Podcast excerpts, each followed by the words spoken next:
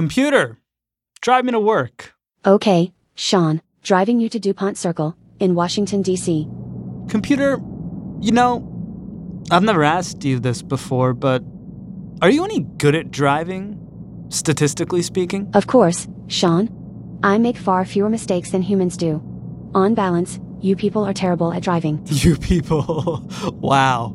But, you know, computer, I hear you've been in a bunch of accidents recently. Well, nobody's perfect, Sean. You know, we should do a show about this.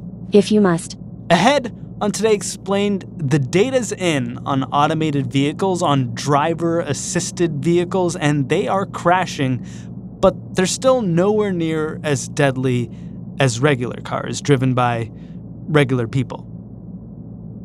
To whom are you speaking? Support for Today Explained comes from BetterHelp. What do you do when your social battery is drained? Do you push through and silently resent your friends? I'm laughing because maybe. Or maybe just scream into a pillow all night. I don't do that. But if you do, that's fine. Not not judging you. Therapy can help you build more awareness of what you need and when. BetterHelp offers affordable online therapy with licensed professionals. Scheduling is convenient, and finding a therapist suited to your style is quick and easy. You can find your social sweet spot with BetterHelp. You can visit betterhelp.com slash explain today to get 10% off your first month. That's better, H-E-L-P, betterhelp.com slash explained. Support for this show comes from Slack. You're a growing business, and you can't afford to slow down. If anything, you could probably use a few more hours in the day. That's why the most successful growing businesses are working together in Slack. Slack is where work happens, with all your people, data, and information in one AI powered place. Start a call instantly in huddles and ditch cumbersome calendar invites. Or build an automation with Workflow Builder to take routine tasks off your plate, no coding required. Grow your business in Slack. Visit slack.com to get started.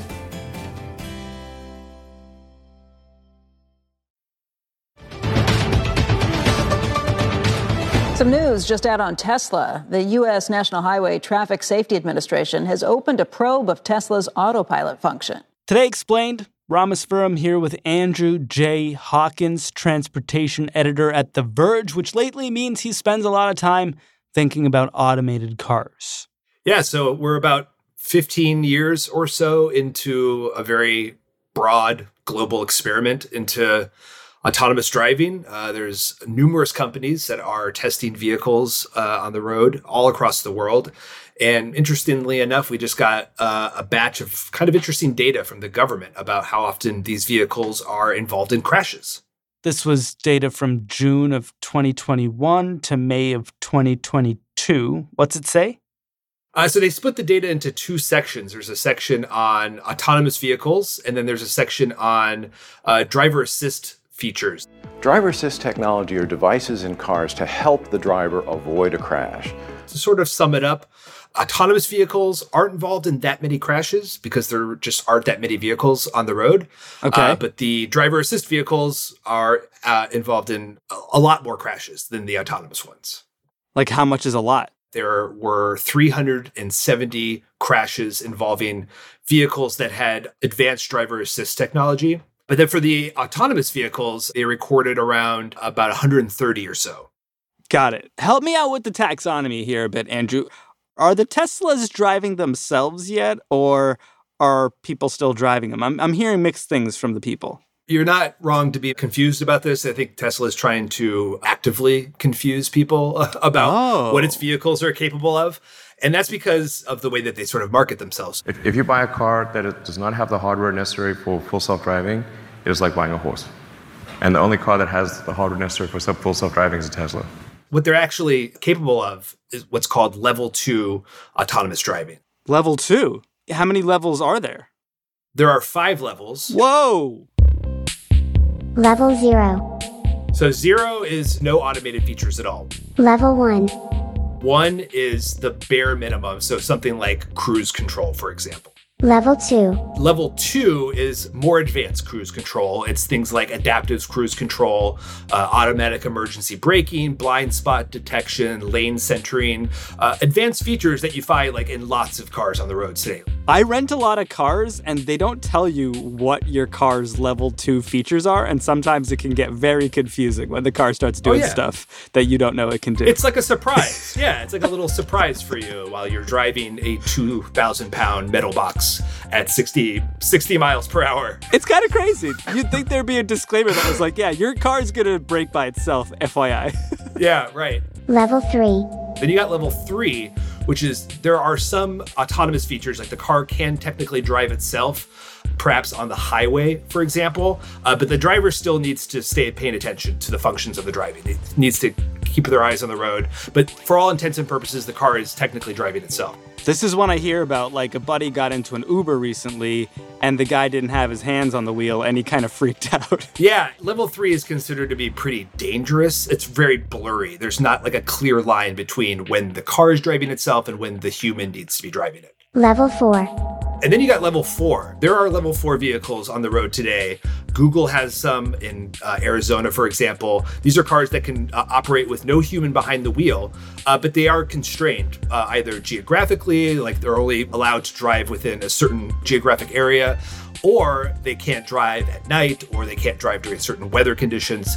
And then you've got level five. Level 5. Level five is basically like science fiction. And this is a car that can drive anywhere, under any conditions, night, day, all types of weather, all types of road conditions, no matter where it wants to go.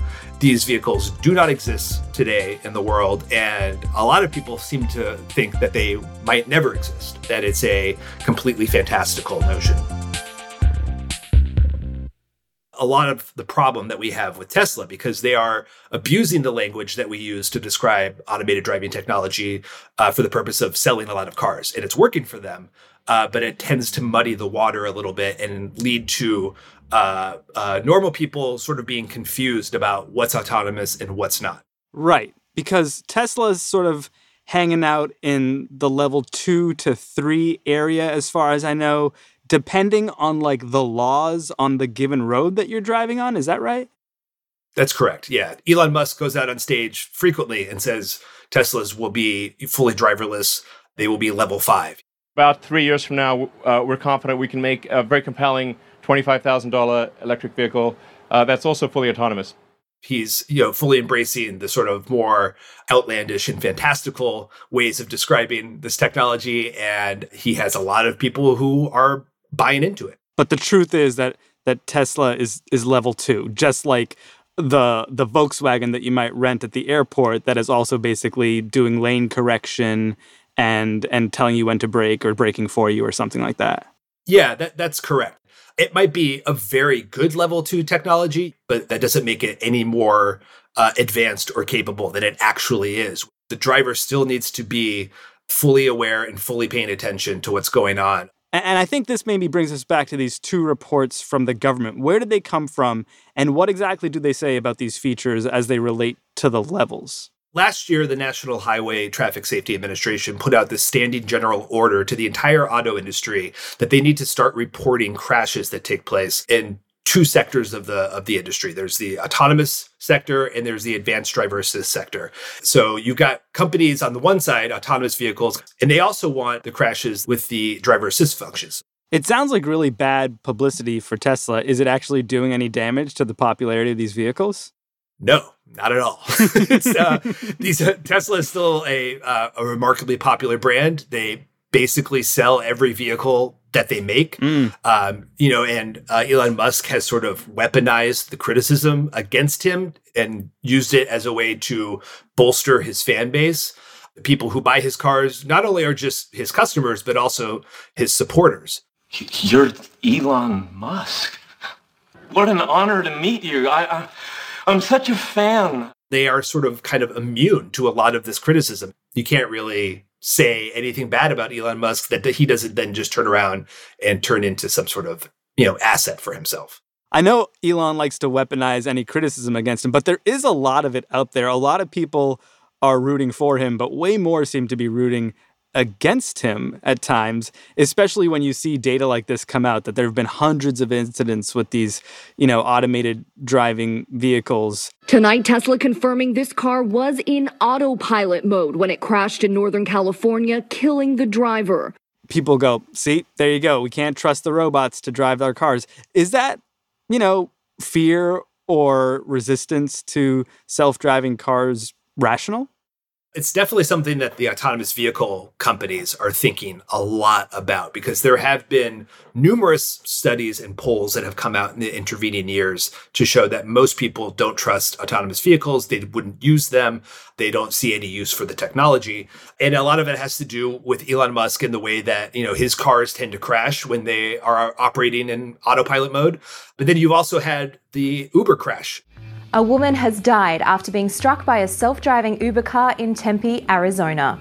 The car was in autonomous mode with a human operator behind the wheel when it hit the woman. I remember this from before the pandemic, maybe 2018? Which is still to date the first and only person that was killed by an actual self driving car. Level 3 it is going to be a problem. And I think you're seeing a lot of the actual autonomous vehicle companies trying to distance themselves as much as they can from Tesla. They're not using terms like self driving anymore since he has started to use that as like a brand name for his technology. Hmm. They want to use things like autonomous or driverless.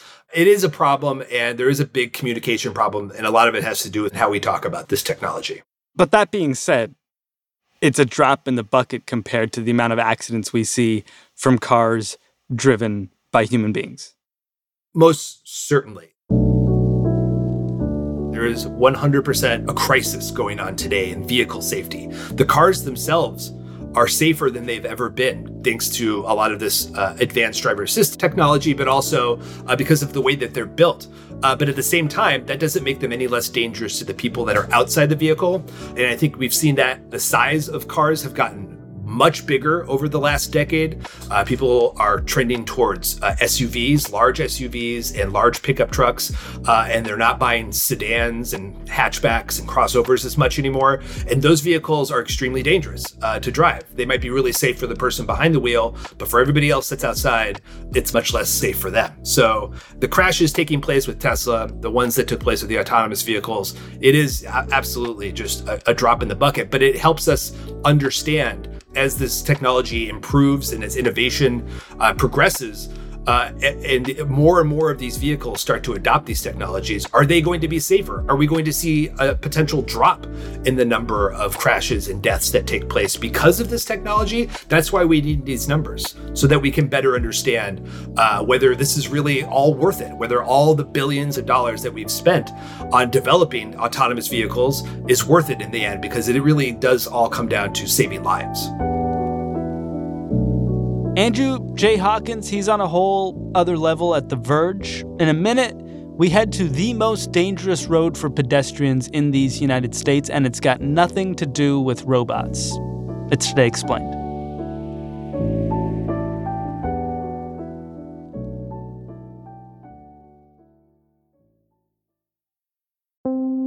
Support for Today Explained comes from Mint Mobile. Mint Mobile is so cheap that Mint Mobile knows you think there must be a catch.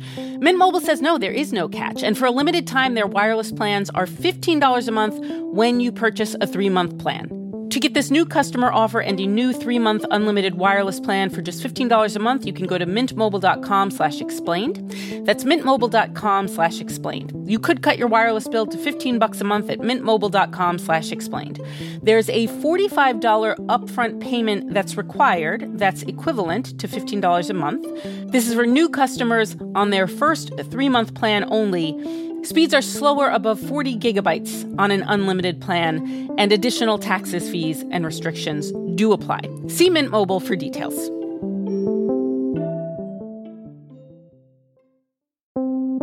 Support for Today Explained comes from Mint Mobile. Mint Mobile is so cheap that Mint Mobile knows you think there must be a catch. Mint Mobile says no, there is no catch. And for a limited time, their wireless plans are $15 a month when you purchase a three month plan. To get this new customer offer and a new three-month unlimited wireless plan for just $15 a month, you can go to mintmobile.com slash explained. That's mintmobile.com slash explained. You could cut your wireless bill to 15 bucks a month at mintmobile.com slash explained. There's a $45 upfront payment that's required that's equivalent to $15 a month. This is for new customers on their first three-month plan only. Speeds are slower above 40 gigabytes on an unlimited plan, and additional taxes, fees, and restrictions do apply. See Mint Mobile for details.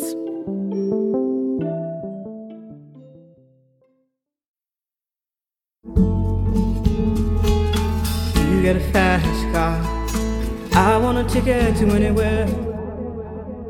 Back at it again with Today Explained. I'm still here. Andrew's gone. Now we got Marin Cogan, senior correspondent at Vox, who just this week published a piece on car crashes involving pedestrians in the United States. There is a pedestrian fatality crisis happening in this country that I think because so many of us are used to driving, are used to traffic, we get sort of inured to how bad it's gotten, but the, the data indicates that we are in the midst of a crisis. So in 2020, there were almost 39,000 people killed in car crashes overall. It's not good news. At the press conference here, they broke down some of those numbers and say that they are going in the wrong direction. We are seeing upward trends in some cases that we haven't seen in 20 years. But the numbers were especially alarming for pedestrian deaths. 6,700 people were killed walking in their communities. And then in 2021, it got even worse. There were about 7,500 pedestrians killed by drivers, and that was the most in 40 years. Wow. Pedestrian deaths have been on the rise for the last decade, but the numbers of deaths really started increasing sharply during the pandemic. According to the Governor's Highway Safety Association, overall crash deaths increased 5% over the last decade, but they climbed 46% for pedestrians. The deaths have been increasing for the last decade. We can talk a little bit about why that is, but those numbers really sort of exploded during the pandemic. Well, let's do the last decade and then the pandemic. So, what's been happening in the past 10 years? The biggest problem is that America has continued to structure our life around cars and not people. If you look at most of the communities where people live, they're built for drivers and not pedestrians, outside of a number of rare small towns and cities where things are different. Mm. So, I think what would be really interesting is for people who are listening to look in their community and keep an eye out for something called a strode. A strode? A strode, a street road hybrid. Oh. There's this guy, Chuck Marohn. He was a traffic engineer. And he describes roads and streets as two different things. So if you think of a road, a road is meant to get people from point A to point B as quickly as possible, right? Mm-hmm. So it's meant to move people from one place to another. So a road that's built for cars should be high speed, it should be efficient, it should be clear and easy for drivers to get from one place to another. A street is something different, right? A street is a place. If you think of like a nice, quaint downtown, you think of a street where people are able to go out to eat, they're able to play, they're able to shop. It's a place where you want to have the traffic be very slow so that it's safe for people on foot to get around, and so that the traffic coming through is forced to slow down and, and sort of commune a little bit with the businesses and the people and the life in the community. What we have in America is a bunch of stroads. Stroads are multi lane, they have lots of traffic coming through, so they're always gridlocked. There's a lot of stop and go traffic, so cars are neither moving efficiently or safely, because the other thing is that they often have a lot of commercial development on either side of them and a lot of people walking around to get to those commercial developments. So, what happens is you create all of these opportunities for pedestrians and cars to come into conflict with one another. And we see these in every community in America. Stroads are very, very deadly for drivers and passengers in cars, but especially for people who are interacting with them outside of cars.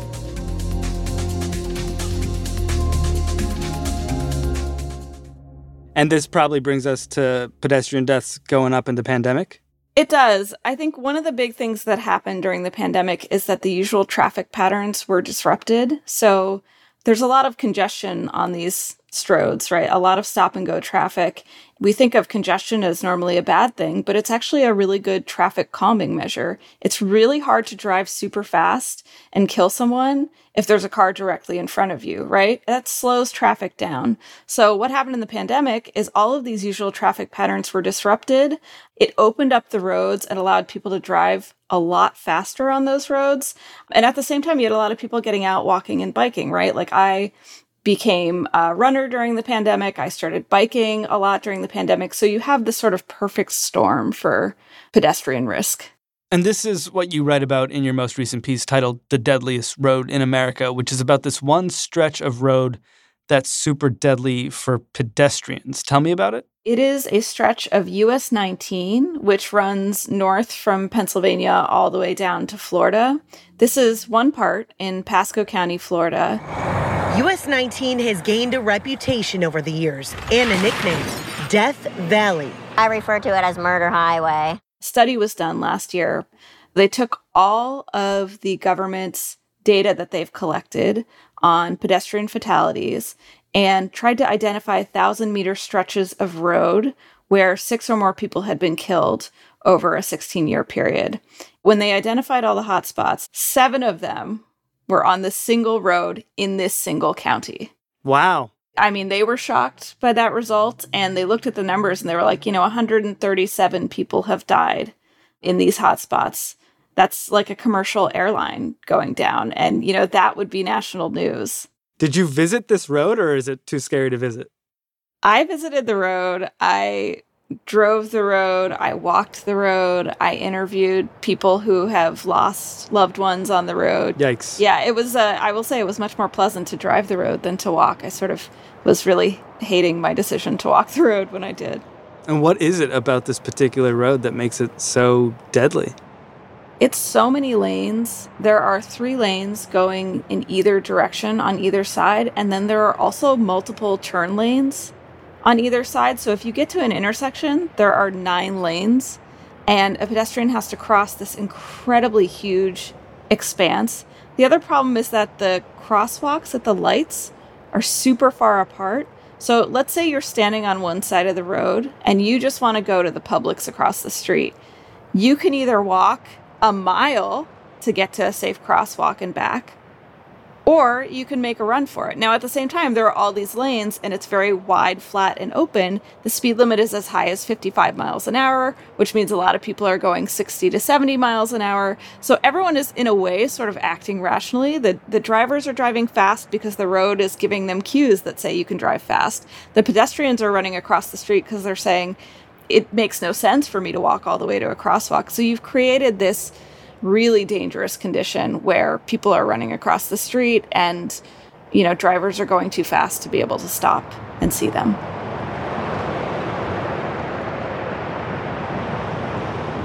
does this one stretch of us 19 tell us about car infrastructure in america or is it sort of a, a florida thing well, it's both a Florida thing and a story of America, I think, in, in the way that so many Florida things are. I talked to one traffic engineer and he said, you know, you can think of Florida as, you know, on the leading edge of so many different trends. And because there's so mm-hmm. much growth and so much development, we see a lot of things before the rest of the country does. But, you know, in reality, there are stroads like US 19 all over the country. So, for all the people who just don't want to accept this American normality of of traffic fatality like what can they do? One thing is improving public transit making it easier for people to take public transit because public transit is safer. Investing in bike lanes and allowing people to travel by bike um, because people on bikes are less likely to kill people uh, than people in cars you know, other countries use traffic cameras to great effect. Car manufacturers could do more. They could add speed governors to cars. They could force cars to slow down and, you know, employ a number of street design features like traffic circles, curb extensions, speed humps to help calm traffic and encourage drivers to slow down. One last thing I want to ask you about, and it's something I actually heard about from you in a conversation on the Vox Conversations program with the journalist Jesse Singer, you two talked about the word accident, as in car accident. When we say it was an accident, we're not saying it was random. We're saying it wasn't my fault. It wasn't their fault. And in doing that, we're almost always focusing on the wrong thing and setting up the same accident to happen again. Because fault and blame and even absolution has nothing to do with the problem of accidental death and injury. Accidental death is a matter of dangerous conditions. So if you're talking about bad people and good people, who's wrong and who's right, you're barking up the wrong tree. So what should we call them instead? Crashes. Crashes. Crashes. Interestingly, when cars were first sort of driving on streets and someone would say hit and kill a child, they didn't call them car accidents, they called them car murders. Oh. And they called them child car murders. And mobs would surround the vehicles and try to pull the driver. The drivers would have to be rescued by law enforcement because people were so outraged. Huh. And then the car industry in- introduced a term called jaywalking to shift the blame onto people who were walking and make it seem like it was their fault. And so psychologically, there's something very tempting about being like, well, it was just because that person was being an idiot and not because like we have these dangerous conditions. So let's dispense of accident and also jaywalking. I'll just be like, I'm walking. This isn't jaywalking, it's just walking. You're just walking. I love it. Be careful. All right.